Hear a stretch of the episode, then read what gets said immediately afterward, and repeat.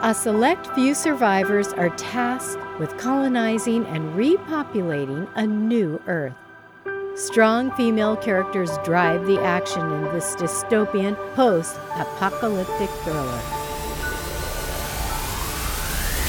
Georgia, one of several beautiful genetic exotics, dares to break free from the tightly controlled social structures that forces women like her into a life of sexual slavery and forbids all women to bear and raise their own babies.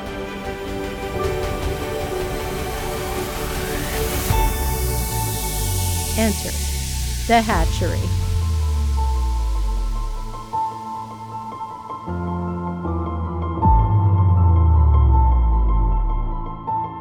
Episode 1 Fallen Angels. Proxima Centauri was barely visible behind the yellow haze of sunset, and Julian found himself squinting hard to focus on the footpath to the RC. I hate sulfur season.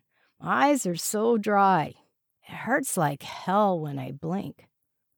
Then don't blink, Sophie grinned as she reached into her orange jumpsuit pocket to retrieve one of the wet towelettes she kept with her during this time of year. She pulled one out as Julian snatched it out of her hand. Better? she asked. She took back the soiled toilet and rolled it into a tight ball before tossing it over her shoulder into a hedge that lined the walking path. He grimaced. You know you could be sent to realignment for that. I like living dangerously. She paused and swatted Julian playfully on the arm. I remember when you used to be a little dangerous yourself. What happened to that guy? He grew up, Julian deadpanned. He followed Sophie as she rushed ahead of him on the path. She was late for her shift again. He sighed loudly and picked up his pace to catch up to her until they were trudging through the yellow slush in unison. They went on this way for about a mile, not speaking, focusing on placing their boots in the center of the path where they were less likely to slip. Julian pointed ahead. His gloved hand cut through the haze for a second before it quickly closed the gap. There's the light. It's still blue. You make it if you hurry. I see it. Sophie pulled her hood tighter around her face and gave Julian a quick squeeze around the shoulder before starting to run toward the blinking beacon. See you later. Thanks for walking with me. He watched her move quickly away, shaking his head with an unsettling feeling of disapproval and admiration. Don't work too hard, he yelled as her body grew smaller with the distance. Oh, you know I won't, she yelled back. When she reached the door of the RC, she just managed to shove her thumb into the scanner before the flashing blue light turned red. Phew, she exhaled as she listened for the deadbolt to slip open. The monitoring system at the reproduction center waited for no one. Tiffany stared at the data on the screen that she had been working on during her shift as a reproduction tech. I think we ought to reconsider this pairing, Daniel. There's no need, he replied without looking up from his task. Sophie said they're getting along very well. Really?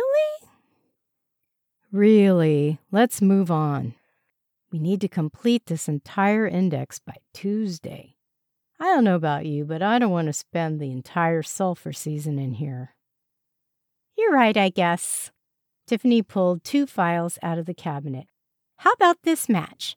Georgia 76B and Franklin 72G. The redhead? No way. She's an exotic. We shouldn't waste her DNA on that dude. Let's find another ginger to pair her up with. Tiffany's fingers typed furiously on the keyboard as she surveyed the data display. I can't locate any red haired males in this cycle. Then wait, I'm sure one will come up before too long. Maybe, but you know, the file says she's turning 35 this February. Daniel shrugged. She's a healthy egg donor. I'm sure she'll be productive for a while. He snatched the file labeled Georgia 76B from Tiffany's hand and walked back to the open cabinet, scanning the vast collection of files labeled with various first names and alphanumeric codes. Eventually, his eyes settled on a file labeled Melissa 81Y, which he pulled out and placed in front of Tiffany beside Franklin 72G. There you go. Franklin and Melissa, a match made in heaven. Lab Heaven, aka RC Sector B. I prefer Lab Heaven, he smirked. That means we're angels, you know. Fallen angels. I'm not so sure we're angels of any kind, though we are playing God here, so maybe close enough. Tiffany opened the new file Daniel dropped on her desk and began to input the data into the system. She listened for the familiar beep that would confirm a favorable genetic pairing. Bingo! Pairing approved. That's the last one for the day. Daniel placed the Franklin and Melissa files in the output tray, then walked back to the cabinet to refile Georgia 76B for later consideration. As he stuffed the rejected file between Genevieve 76B and Greta 76B, he sighed with false sympathy for Tiffany's entertainment. Catch a next cycle, sis. Some day your prince will come. Tiffany giggled, going along with the farce. And he'll be a handsome ginger, and your red-headed genes will live on for generations.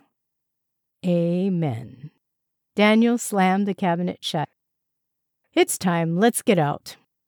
He tapped the button on his wristband, and the blue light by the door began to flash. The two reproduction techs rushed to pull on their jumpsuits, gloves, and boots. When the indicator light above the door flashed green, Daniel and Tiffany exited the RC single file. The door swung shut as soon as Tiffany's boots stepped off the threshold. Their 12 hour shift at the RC had ended.